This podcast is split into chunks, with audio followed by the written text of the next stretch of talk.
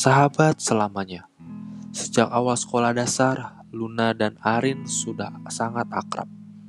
Mereka adalah teman sebangkuku yang tak pernah bertengkar dan selalu bahagia. Ke mana-mana mereka selalu bersama. Keduanya benar-benar saling menyayangi. Pekerjaan ayah Luna adalah pengusaha yang sering sekali mondar-mandir keluar kota. Bahkan di usianya yang sangat kecil itu, Luna sudah menjelajahi tiga kota. Sedangkan Arin adalah seorang anak tunggal dan orang tuanya sangat sibuk dengan pekerjaan mereka.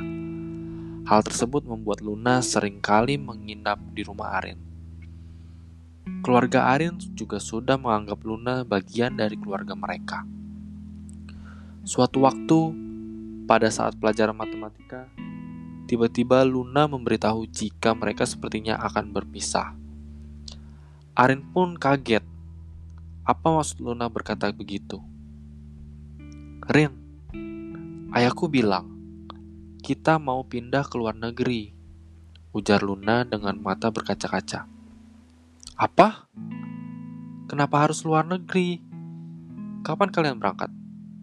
Dalam waktu dekat, setelah beberapa hari berlalu, mereka melewati dengan selalu tersenyum. Meskipun sebenarnya mereka tidak benar-benar tersenyum, hingga tiba hari di mana mereka harus berpisah. Namun, yang sangat membuat Arin kecewa, Luna tidak mengucapkan sepatah kata pun tentang kepergiannya. Arin sangat sedih dia bahkan terus menangis sendirian. Setelah beberapa tahun berlalu, kini Arin sudah sedikit lupa pada Luna. Mereka sudah tidak pernah berkirim kabar semenjak kepergian Luna, yang tanpa pamit. Setelah lulus SMA, Arin diterima di salah satu kampus di Jepang. Ia memberitahu ibunya jika lusa akan berangkat. Bu, Kenapa jantungku berdebu kencang? Aku tidak yakin bisa bertahan hidup di sana. Semalam tiba-tiba aku memimpikan Luna. Kami berdua tertawa bersama-sama. Mungkin itu pertanda kalian akan dipertemukan kembali, ujar ibu dengan lembut. Ah, sudahlah. Bu, aku tidak ingin memikirkan Luna lagi, kata Arin dengan sorot kata mata yang sendu. Setelah semuanya sudah siap, Arin diantar oleh ibu dan juga teman-temannya sampai bandara. Terlihat suasana yang mengharukan karena mereka semua tidak ingin berpisah dengan Arin. Tapi mereka semua tahu jika kuliah di Jepang adalah mimpi Arin sejak kecil. Jadi mereka melepaskan Arin dengan penuh bangga.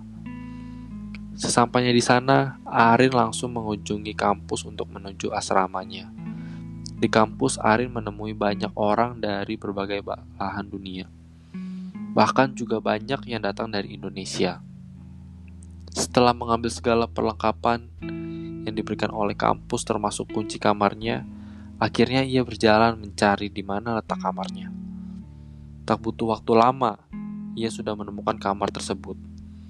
Ruangan tersebut memiliki empat kamar yang kosong. Sudah ada dua yang terisi, ia dan mahasiswa dari Malaysia tak lama kemudian terdengar suara pintu diketuk. Dan seorang pun masuk. Hello guys, I'm Luna, student from Korea Selatan. Nice to meet you guys. Arin merasa tidak asing dengar suara itu. Luna? Apa kamu Luna sahabatku? Arin? Kamu juga kuliah di sini? Bagaimana kabarmu? Maafkan aku yang dulu tak sempat pamit padamu. Aku hanya tidak sanggup melihat dirimu, ujar Luna sambil memeluk erat Arin. Iya, aku memaafkanmu, Luna.